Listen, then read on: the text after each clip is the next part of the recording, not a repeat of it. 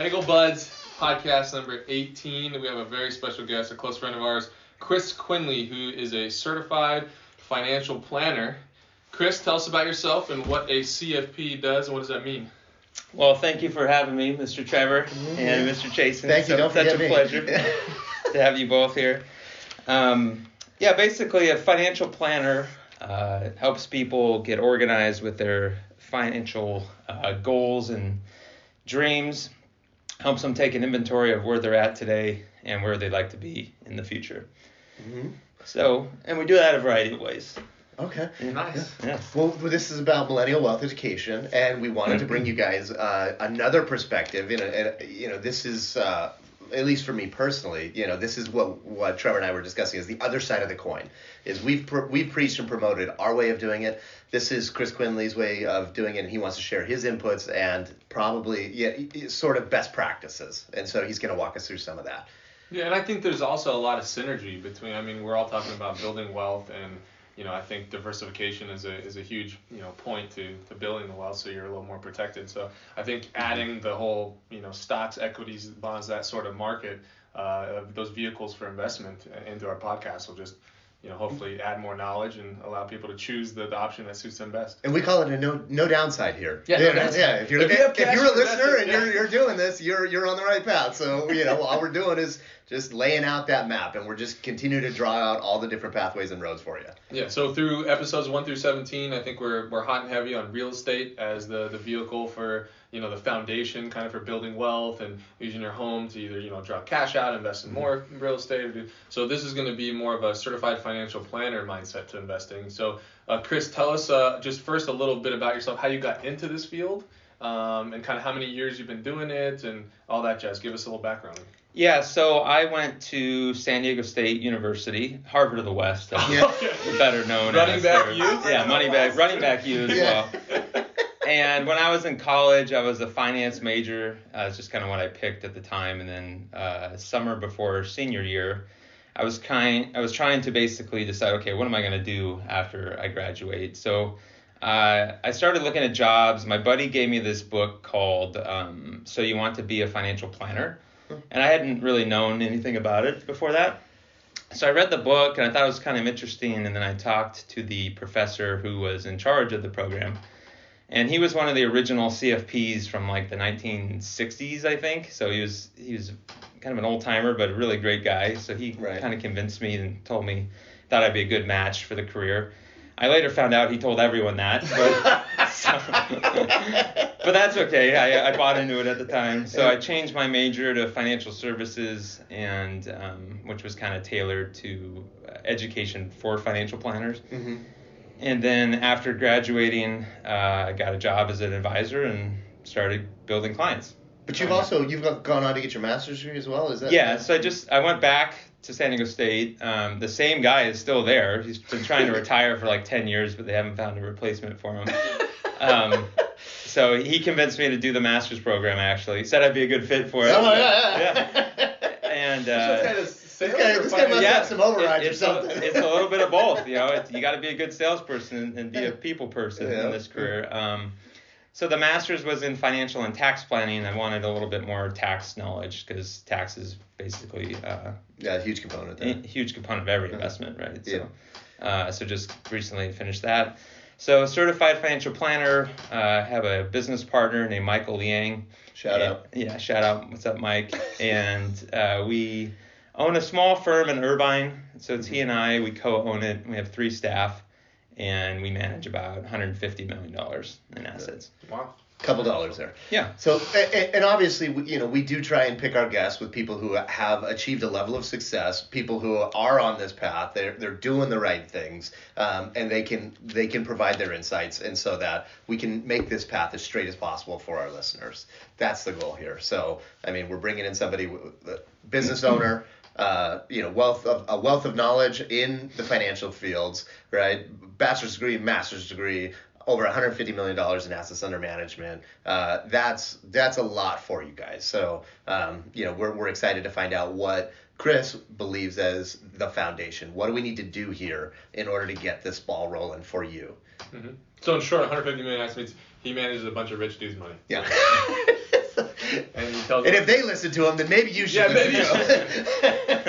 All right, so I love what you said. You said you, you like to basically sit down with a client and you get organized. Tell us like the, the very beginning of your career when you're first joining this basic firm and you're having to make cold calls trying to get some clients and stuff. What's that Yeah. like? You know, see that because you don't have any experience at this point. I mean, you basically have a degree, and we all know what a degree's worth these days as far as practical knowledge is, is considered. So Mhm. you have this degree, you're making calls, and you're pitching Chris Quinley that you can help these people manage their money and tell us just like that planning phase. Like you get some guy and he says, "Oh yeah, I'm interested, man. I like your personality on the phone. Let's sit and meet and let's talk about it." Like this, this I, I am a client, so I kind of know the process. But explain uh-huh. to the listeners here what your process is like when you first get someone to sit down and explain what they, you know, ask ask the questions you would normally ask to, to set them up. Sure. So yeah, when someone first comes in, most of the time they bring in a handful of statements from various companies. So they may have bank accounts or old 401ks or IRAs and things like that. But it, it tends most of them don't know what they have. So they don't have an inventory of where am I at today. They just they just know they have money and it's kind of scattered around. So helping them get organized, get it in one place, I think is a common um, benefit to working with someone and then understanding how the investments are allocated and how much risk that they're actually taking. So I think the average American, when it comes to stocks and bonds and mutual funds, they, don't really, a lot of people don't like it. A lot of people don't really want to spend the time on it. And I think that's why there's financial advisors, is because, um, you know, they just want to offload it. They just want to go to work and spend time with their families and want to build wealth, but they don't want to necessarily learn how all these different types of mutual funds work and what the underlying strategies of them are. They want someone else to kind of know that and, and handle that for them. Uh, that makes a lot of sense. And what about Yeah. someone starting out that doesn't have all these statements? They, they're literally starting at zero zero, Yeah. but they have some goals. Yeah. And they want to come in and sit down with you. And, to- totally fine. So a lot of our clients are kind of in that pre-retired, retired range, but we are building a lot more millennials, and we're actually working with the clients' kids a lot of times. And uh, being ambitious, having goals. What's great about the millennials today is a lot of this financial planning knowledge is more readily available than it was 30 years ago. So there are a lot of younger clients that are getting started at a much earlier age than say baby boomers did when it comes to retirement planning or college planning for their kids, um, buying houses and and whatnot. So the process isn't really that much different. It's still taking an inventory. Even if you're a millennial and you don't have a lot, you- you're still going to have bank accounts and maybe just start a 401k or something like that. Um, but you always want to start with an inventory. Where am I today? And then really develop your goals. Um, whether that's for millennials, it's mostly about uh, purchasing a home, or it could be a rental property. Um, a lot of times, if they have kids, college planning. So just last week, we met with some millennial clients, and they have uh, kind of young children.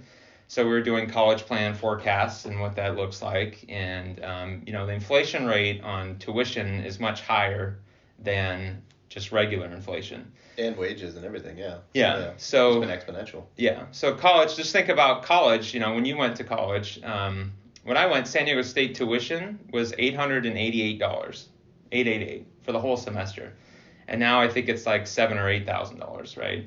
So the inflation rate for college is much higher. Um, so you got to really save a lot of money. Um, and a lot of millennials, um, some people want to pay for 100% of their kids' school, but a lot of them don't. They just want a portion of it kind of depends. What I found is uh, our own experience. If if our parents paid for 100% of our college, generally that we Right. want to do the same. Right. Um, and those that had loans, they want their kids to have loans. And, and feel that kind of pressure.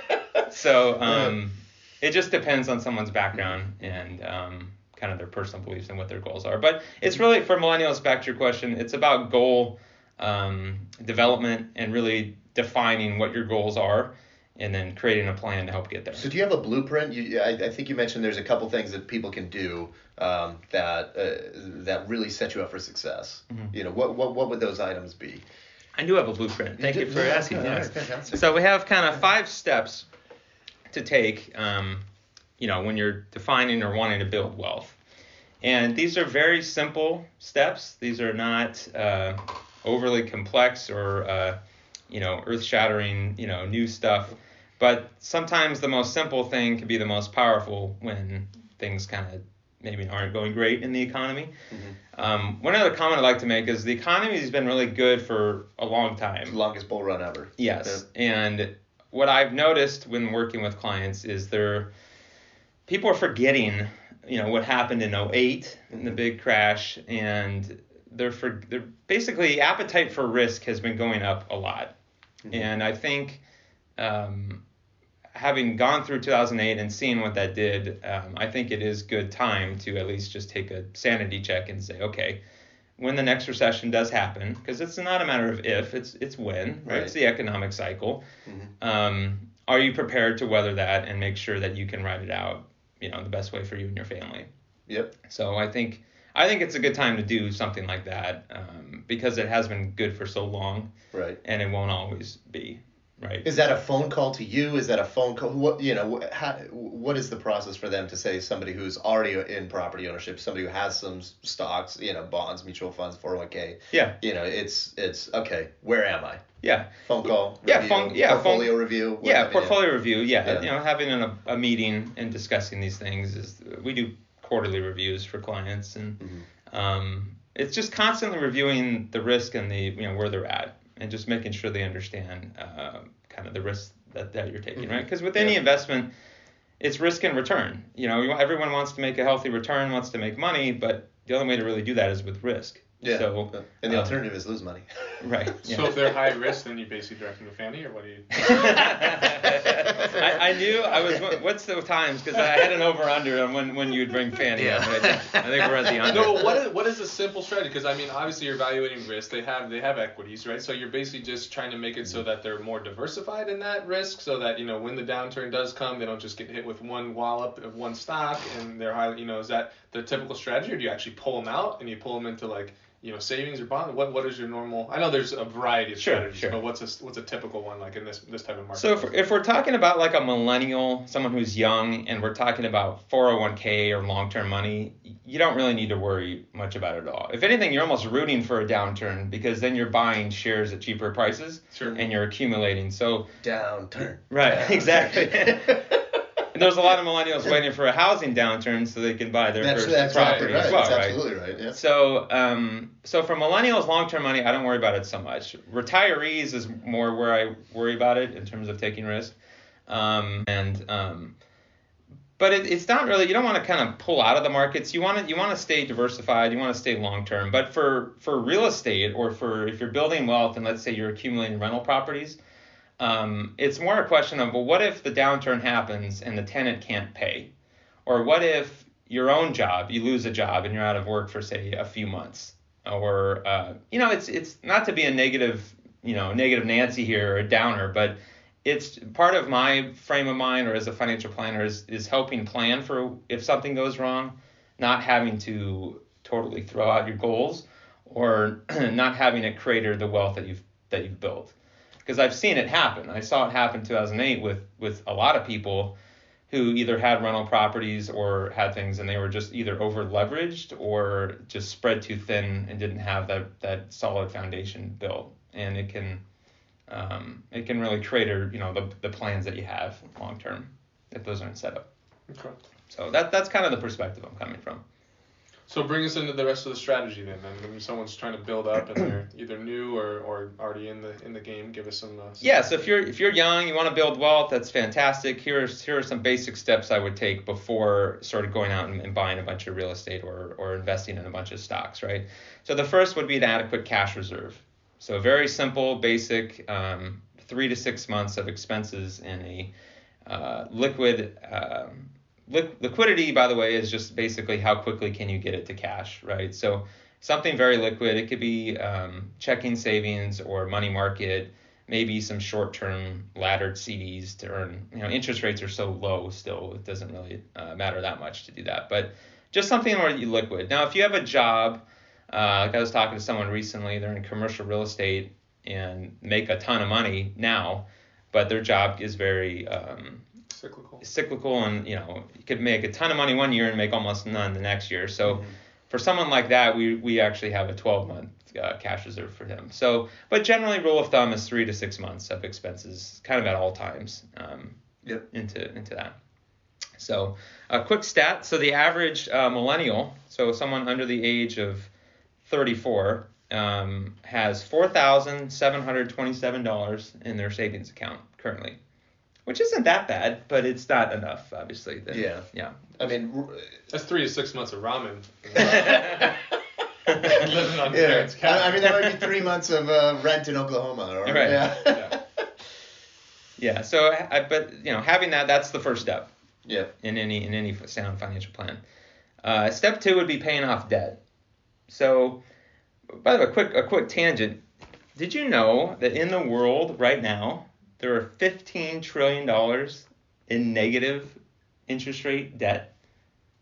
Is that uh, governmental debt? Is that why? Or yeah, yeah. Yeah. Wow. Yeah. 15 trillion Yeah. in in investments that are guaranteed Negative. to lose money. Yeah. Isn't that crazy? Yeah. What does that mean? What kind of vehicles are we talking about here? That, that that's It's like it's just like debt. So um, yeah, it could be government um, debt. It's imagine like US, Government bond Imagine issuance, U.S. so- Treasuries yeah, instead yeah. of paying two percent, they're paying negative two percent.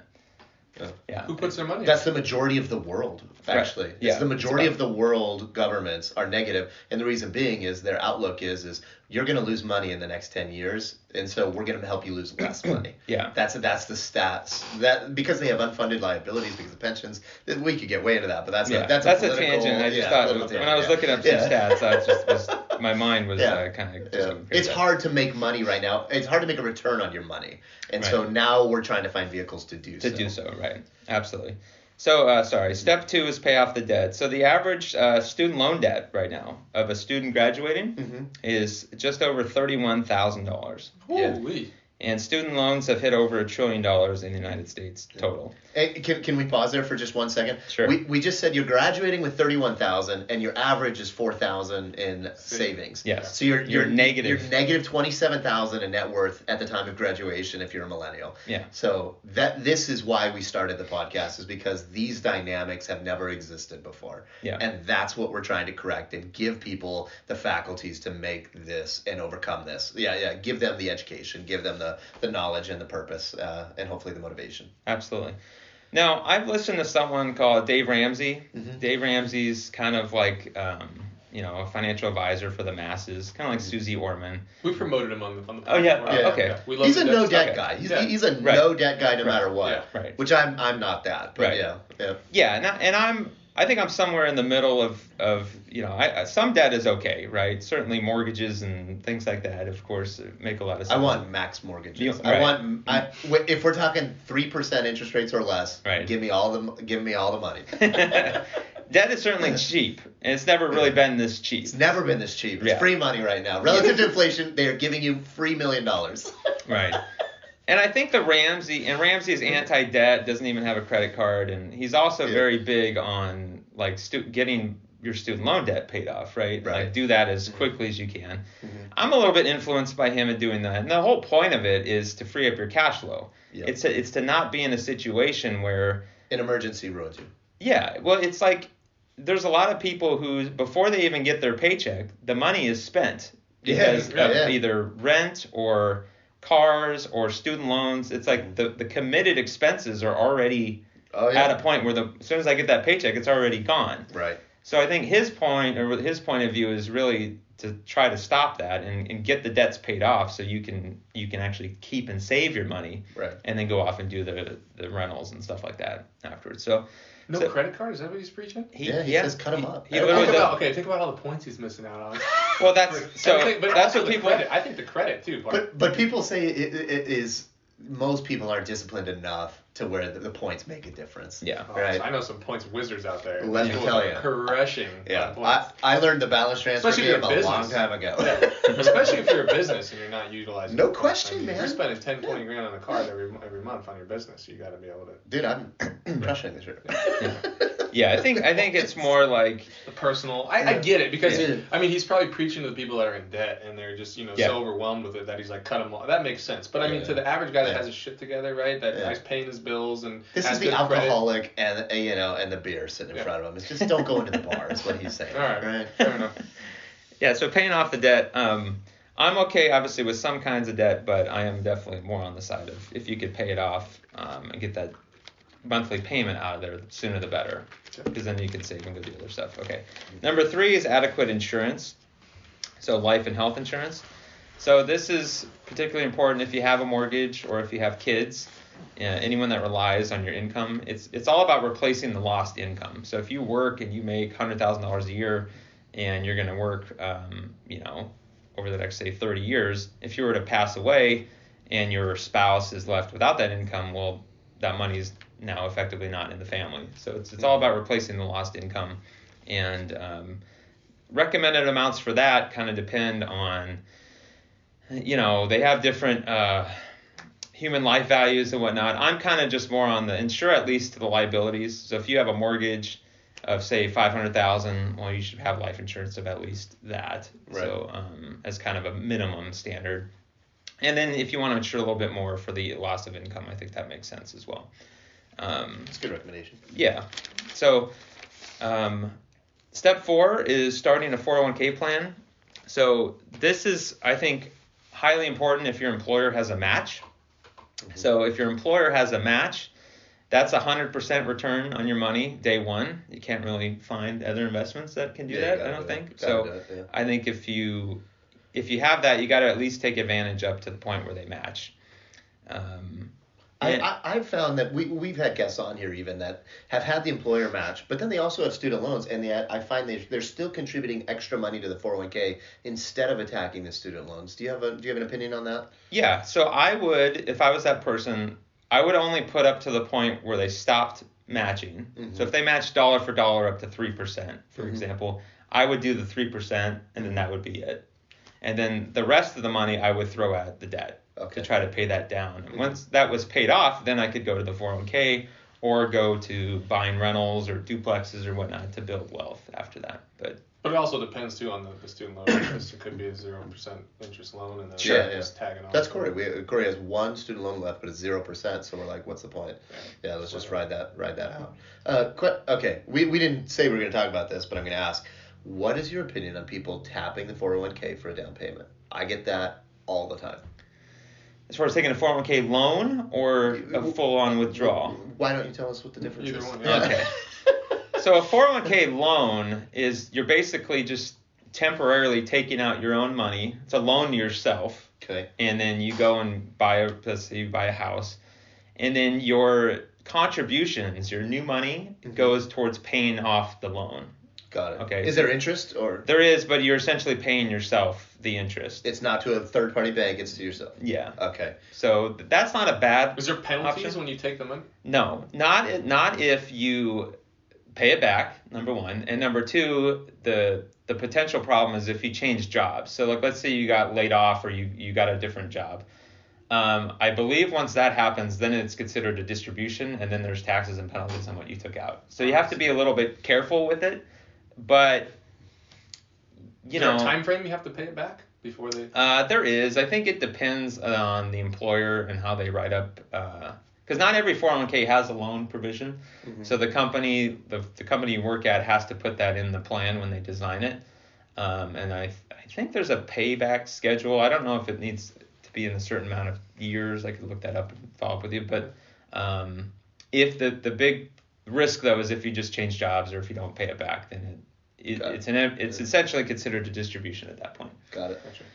Um, So only take as much as you feel confident that you can put back into it within a reasonable amount of time. yeah, I mean, Also with the whole you know career change thing in mind that if you're you know thinking Yeah. that your job is very secure, then probably it's Yeah. not that that bad of an idea. But That's if you good feel point. like you might move or you might get laid off, then you probably I bring it up because that I mean we, we just said there's only four thousand in savings Yeah. accounts right for millennials and Yeah. so the biggest question I get is should I use that Mm-hmm. you know and, and and that's not for me to say is the truth right uh, if you feel comfortable with the, the risk associated with it then you know I, I'm not going to say no to you um, you know but the my the appropriate answer is go see your certified financial planner and here's Quinley and he will, he will give you an answer for I, it yeah, I I think it, in financial planning world, the answer would be no. You don't you don't touch it. You let the 401k go for long term, Mhm. and then you you kind of do these simple steps and you wait until you uh, have cash reserves and then you have the money saved for the down payment. perfect that that's the answer that people need Right. Um, That's the answer yeah. people don't want to hear. Is you have, Absolutely. you have to Yeah. wait. Yeah. I don't like to And that either. yeah. Yeah.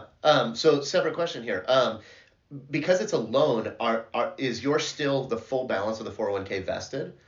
It, right because so like so let's use fifty thousand in a four hundred one k and you're taking a twenty five thousand dollar loan against it. Mhm. Are you still yielding earnings based off of fifty thousand vested in bonds, or are you you are you now only vested at twenty five thousand?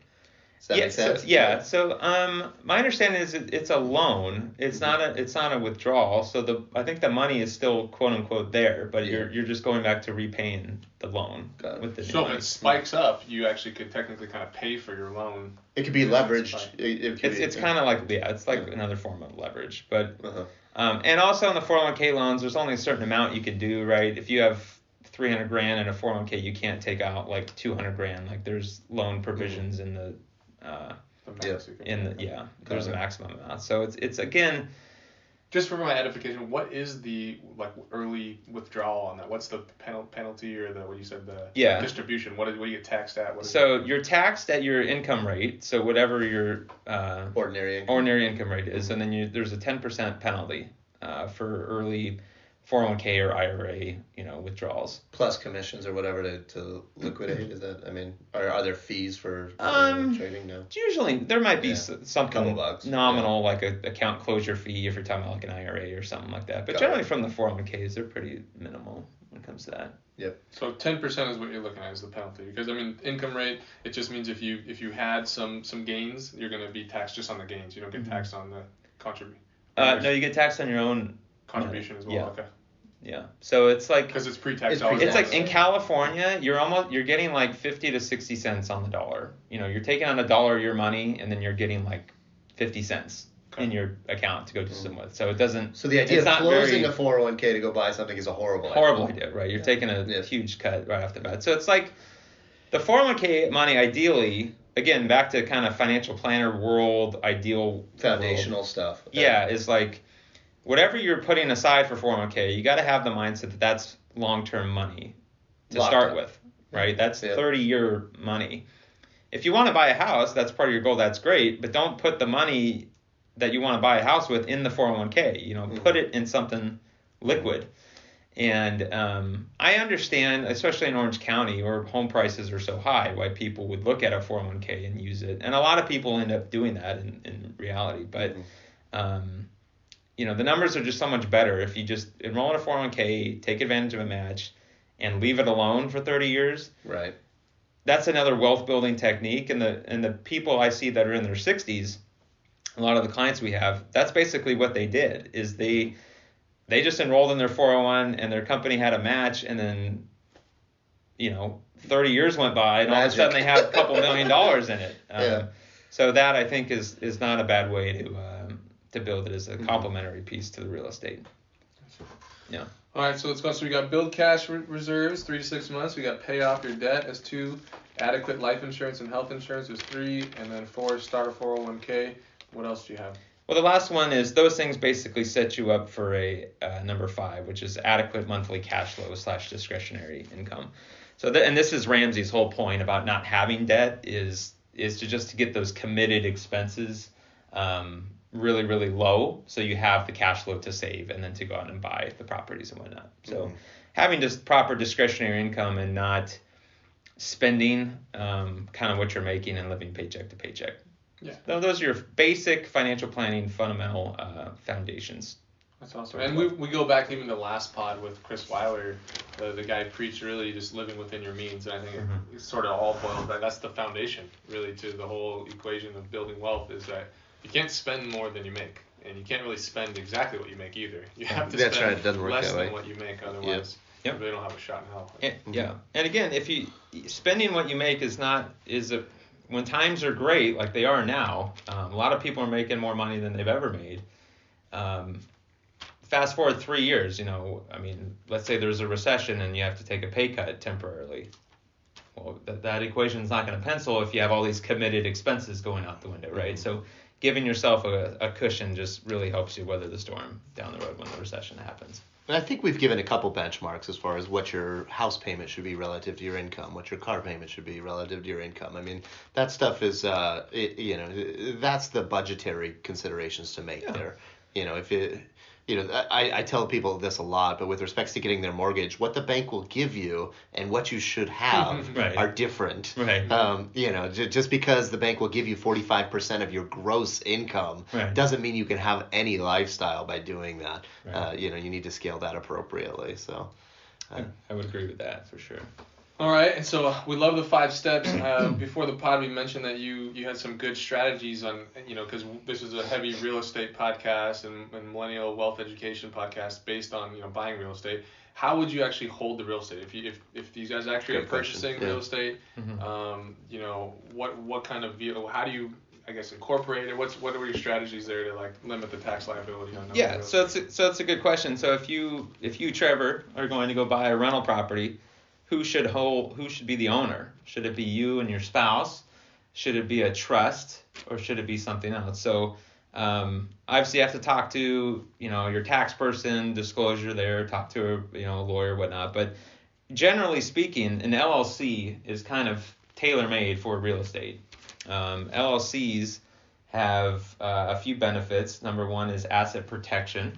So if you have a tenant in there and they slip and fall or something like that, in addition to insurance policies and stuff, um, LLC you know helps protect you there. Um, number two is taxes. So LLCs do not have double taxation. So uh, it basically just becomes a pass through to the uh, individual. So it just flows through your own individual return. it's hugely important, guys. Yeah, and then number three is uh, it's not public information, so um, there's a little bit of, um, I guess, Debt more- collection or Yeah. yeah, yeah. it's kind of like a separate person owning the, the property. So um, it's something to consider if you're a real estate investor and you're buying, you know, rental properties is is having a separate LLC to hold that. I I get asked this question a lot, which is should I have every property in an, in a separate, Separate? LLC? And the, I go ahead, I'll let you answer it, but yeah. Um, I mean, I I would think that it, you know, okay. The downside to LLCs is what it's cost. Expense. Eight hundred Cost. bucks. Yeah. Right. Yeah. So, depending on the property and how much assets you have, it, it might make sense to have multiple LLCs if you're Mhm. building wealth and you know you have a lot to lose, quote unquote. But Right. um, if you're just buying your second one and there's not much equity, there's not much to protect, I would think one would probably be okay. Be okay. sufficient. Sure. Yeah. So it's a scale question. Yeah, I think so. Okay. Yeah, scale and risk probably. So I think that's a how you take ownership and then the taxation of you know the rental. Do you have anything on trusts uh, as far as um, you know the trust holdings? Yeah, I think so. If okay, if you have a will and trust, um, and you own real estate, then at least your primary residence, um, that really should be in the trust. Mhm. The benefit of that is it avoids probate if something were to happen to you and your your spouse if you're married. Right. So Probate's expensive. Yeah, so if you die and you have no will or trust and you own a house, then it's going to go through probate, which is the court process of determining who's you know You have court fees, Next you have in line. fees. It's it's expensive. Yeah, and it could be depending on the estate. It, it could be lengthy as well. So True. um, the trust helps avoid that. So you want, and that's a common thing I see is people. A lot of people get a trust, but they don't fund it. Yeah, they don't put the assets into it. Yes. So think of the trust almost like uh, kind of like a cup, right? So a trust is a separate entity, and you have to put your things into the into the cup or into the entity. So your checking, savings accounts, your real estate. Um, you don't put retirement accounts in it. You want to keep those ownerships in um, in those in individual names, but um, any what we call non-qualified or non-retirement assets should really be owned, you know, by the trust. Is there a fee? I mean, I'm sure to set it up with an attorney, but is it like an LLC where you pay a eight hundred dollar a year type to the state? For the trust? Yeah. Um, no. So you go to a state attorney. They set up the will and trust for you. They'll, they'll, the attorney obviously will charge a fee. Um, most of the good ones will help you even fund it. Like the one we use, uh, she helps the clients put the house in the trust and change the Does all the documents with the Mhm. court, court. Okay. yeah. And uh, but there's not like an eight hundred dollar a year kind of ongoing fee for the trust like the LLC. okay. So We'll have to an we'll, upfront. we'll, we'll have to do an estate attorney and where we can dive into the difference between living trust, you know, irrevocable. Uh, you know, there's a lot of different ways we can go with that. Okay. Yeah.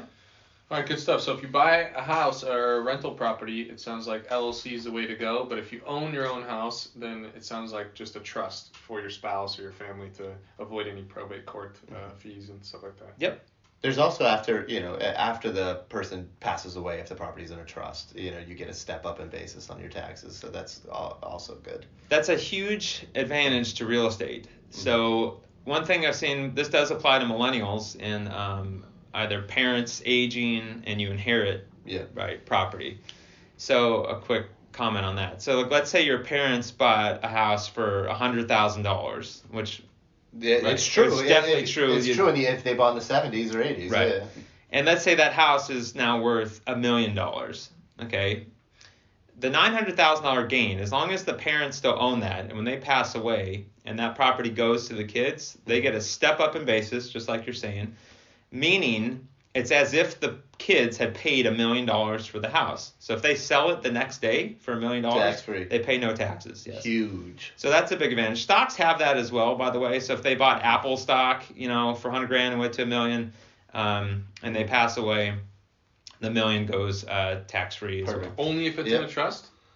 Um, In a cup, or- no, no. So it's it's all step up. It doesn't matter if it's in a trust or not. Um, the but it but you, it's worth knowing because you don't want to lose that. So it's it's the, those things are actually worth keeping if the person's aging. You know, if the parents are aging and are getting older. Because if you just transfer the asset over. If you were to sell it while they were alive, then they aren't, they're gonna have to pay capital gains taxes on it. Yeah. Um, so you're out, you're really better off just holding any highly appreciated assets like Yeah. stocks or, or like real estate in that in that situation. So, And you got to talk to a tax person, of course. Yeah.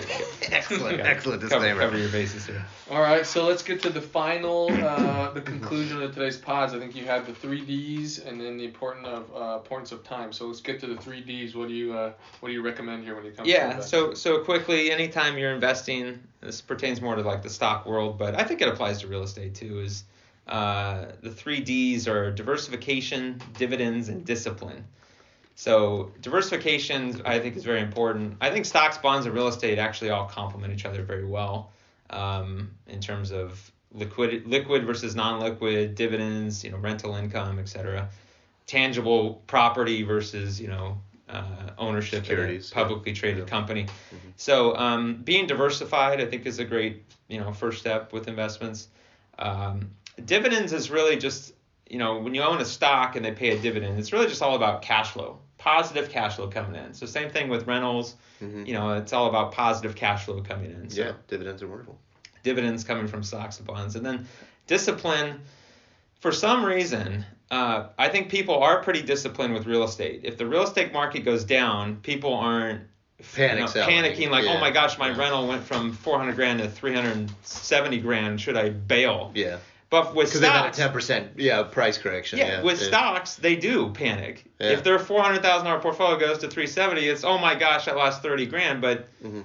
um, I if- think it has to do with the barriers to entry though, because it's so it's it's one of those things where it's like if I want to invest in stocks, I could just open up an account real quick, drop some money, and boom, boom, boom, make a couple clicks, and now I'm in there. If I want to mm-hmm. sell, same kind of thing, click, click, click. If I want to buy a house, I mm-hmm. mean that's a big, old, you know, even investment property, even if you have the cash Yeah. for it, there's all these dots. The you gotta- reset is Oh, yeah, there's all these dots you got to sign. yeah. Like you said, you have this physical property. You maybe have some people living in it. There's so many different. The cost of sales in the real estate game is actually prohibitive for most people, which is one of the reasons why they don't do it because then it compounds their loss. Mm-hmm. Yeah, Um, you know, so yeah, that yeah. it'd be crazy if stocks were like this like physical house thing. Like you can go into and like, oh, take one of those, you know, take- pull it out of that. if you know? could actually go to Google and say, Yeah. I'm going to get a little fraction of Yeah, Google." exactly. Yeah. I'm gonna buy these paper cups. Yeah. Well, that and that's again. So yeah, you're talking about really liquidity. It's easy to get in and easy to get out of Stocks. rough stocks, right? So, Easier. E- right, easier than real estate, and that's the, that's why I think they're good complements to real estate. Is real estate is not liquid, right? Yeah. If you do want to sell it and get your money out of it, it's a longer, more costly process. So if you need to get to money, uh, stocks and bonds are liquid. So again, that's why I think That's they're a good complement, complement to yeah. the real estate. Yeah. Absolutely. Real estate's one of those things when things are, you know, shit's hitting the fan and everyone's panicking. You're kind of screwed. I mean, there's nothing really you can do Yeah. at that point. I mean, you just t- cut your losses and sell, or you try to hunker down, weather the storm, and hopefully this thing rebounds. I mean, there's not really a quick panic, panicky move that you can. I feel like you can do in Yeah. those Right. things. The- You the- take a huge What- loss. Right, which which, which helps go people right? With- If you Yeah. if you don't sell it, Yeah, and yeah. they're It takes the emotion out of it for Yes, them. Yeah, right. Yeah, yeah, absolutely. So there's a built-in discipline with real estate, which is I think a, a, a big benefit to it. Yeah. There It- are we those call it vehicles- forced savings. It's Yeah. it's forced savings because you you you know you're gonna have a hard time doing anything with You it. have to pay the mortgage, which you're building equity. Yes. Yeah, and, and, and and the truth is, is the the way to manage that risk is by it's called DSCR, debt service coverage ratio. If the rental income is covering all of your debt and expenses on that property, then you can typically weather the storm. If you're negatively or if you're inverted on that, where it's not, um, you know, we say negative cash flow, um, but it's more than negative cash flow because there's other expenses that you have to come up with. Um, but uh, yeah, that's how you manage that in, in, in good times and in bad. Um, because there's some people who will leverage to the extent where they have an interest only loan and then they're not covering any principal payments. That's how things went backwards in 2008. Is we got so far away from the debt service coverage ratio that it, it caused a collapse in the recession. Um, and now you got to stick to the fundamentals, which, uh, as Chris said before we started recording, you got to pour concrete. It's not exciting, but when you pour the concrete right, the rest of the house can be built. Right. Then you could do the fun stuff after that, but you got to lay the solid foundation first. That's right. Yeah. There are some vehicles though, right, with with wealth advisory that you can. I mean, you can do like long term CDs or something where it's kind of forced savings, right? You can't really pull out your. Yeah, yeah. There, there are certain uh, investment vehicles that are not liquid. So yeah, long-term CD or bond, individual bond, or like an annuity, something that has some kind of penalty for getting out. Um, So have you ever recommended to someone who you feel like a client doesn't have discipline and panic? You're like you're like, hey, dude, like, you Right. need You. I, I You call me every time there's 500 down the Dow. You need to stick your money over here, dude. You have. It's funny. There there is a usual list of um, people that call when the when the market does good, and they're The it's, usual it's, it's in order, and it's at every time it's You hit the usual recording thing, like, do not panic. This is a normal direction. Single Um, file, yeah. walk to the exit. there was there was a, there was someone who um, you know there's either in married what I've found is husband wives there's usually there's spenders and there's savers right and it works great if you have one of each or if you have two savers but sometimes you get two spenders Oh yeah. and I have a client that's two spenders and they know it and he literally asked me for something like that like is there any way I can just lock up my money so I can't touch it because I'm spending too much of it um, which financial planners don't Acknowledgement wanna is the first step. yeah, right, exactly. Financial planners don't want to lock up someone's money because you know you want to keep it liquid in case there is an emergency, right? But um, yeah, if you got two spenders, that that's uh, that's a problem. That's a good self-diagnosis, though, for Yeah. our listeners. Is what are you? Are you Are two you a savers, two spender spenders, or a, Or a combination of both? Yeah. Yeah. Is there any kind of personality test you can take on it? Is there like a what would you do in this scenario? You have hundred dollars in your pocket. Yeah. You can buy- Is What there would you- anything- is there a, would you go out to a nice dinner, or Is would you put it in your Yeah. savings account, Is there a spender Yeah. or saver test? Are you guys? I'm sure that I'm sure there is. You Um, guys should come up with this. This is that that has Facebook ad written Yeah. all over it. Yeah. But I, I, I mean, and even like again, a little bit of perspective I could provide is so if you're a millennial and you're like, let's say you're, you're in your 20s, and you want to build wealth. Well, I've seen, I see people in their 50s and 60s every day, and I see the ones that are struggling, that are not on track for retirement, and I see the ones that are. And a very basic is just is uh, what puts you on the right path or not is this saver or spender mentality. If you're if you're married or even if you're single, if you, if you're all about spending and you never do these things of either buying real estate or these forced savings, you won't have any money in your 40s and 50s. It doesn't matter what your income is. Yeah. There's right. people in Orange County make 500 grand a year that have no money, Yeah, it's true. Yeah. and it's because they spend. So They got that Maz. They got the Maz. the people in their 50s and 60s that have enough to retire with several million put away, they're savers and they're not um, overly, you know, sort of consumed by this But then, lifestyle. from what you've seen, do they live life to its fullest? I want to live life. Some do of they have any regrets? Do they go back and like? Yeah. part of it could know?" be some, a lot of them are baby boomers, and some of them their parents their, their parents went through Great Depression. They they saw things that we've never seen, Yeah. right? Um, and I think there Infant is mortality, there is depression. there Yeah. is some that is a valid point. There is some where they won't spend. There are some that have millions of dollars. Tom Edmund. There's some that have millions of dollars saved away, and they won't Touch. like take a great vacation. You know, for Yeah. like, and it's like they just won't. It's just the way. It's just the things that they saw. Yeah, Yeah. growing up. Um, There should be like a happiness chart with the savings chart. Yeah. Like, hey, like, Yeah. when you're because you should. There should be like a poll then, like, did Yeah. you do it right? You know, like look back. I wish and, there like, was an authority on that. You, Yeah. you may spend five thousand Yeah, on you- vacation. like, you need to go and take a You get a car. You- You get a Go car. buy something, dude. You know, your money's going no. Go buy something. Where's that Yeah. money going? You know. Uh, I, I do say that sometimes, but Is there okay? Okay. Final thoughts because we're we're kind of running along here. Um, any other thing you want to say, or what message would you say to the 25 to 34 year old millennial who is saying, "Okay, I'm listening to the podcast. I'm trying. I'm gonna get on this train."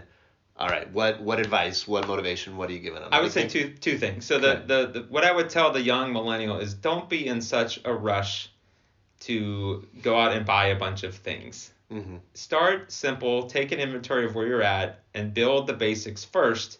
Once you have your cash reserve and your debt paid off, then you could really start to save and accumulate assets and set yourself up on a, a great long term uh, plan. Mhm. Uh, the second thing I would say, the I think in investments, the best way to make or give yourself the uh, the best chance of making money is with time. So um, whether that's monthly savings or accumulating assets, don't um, be in a rush to make the quick buck. Give it time, Mhm. and if you do that, I've seen time and time again um, that that actually works out very well.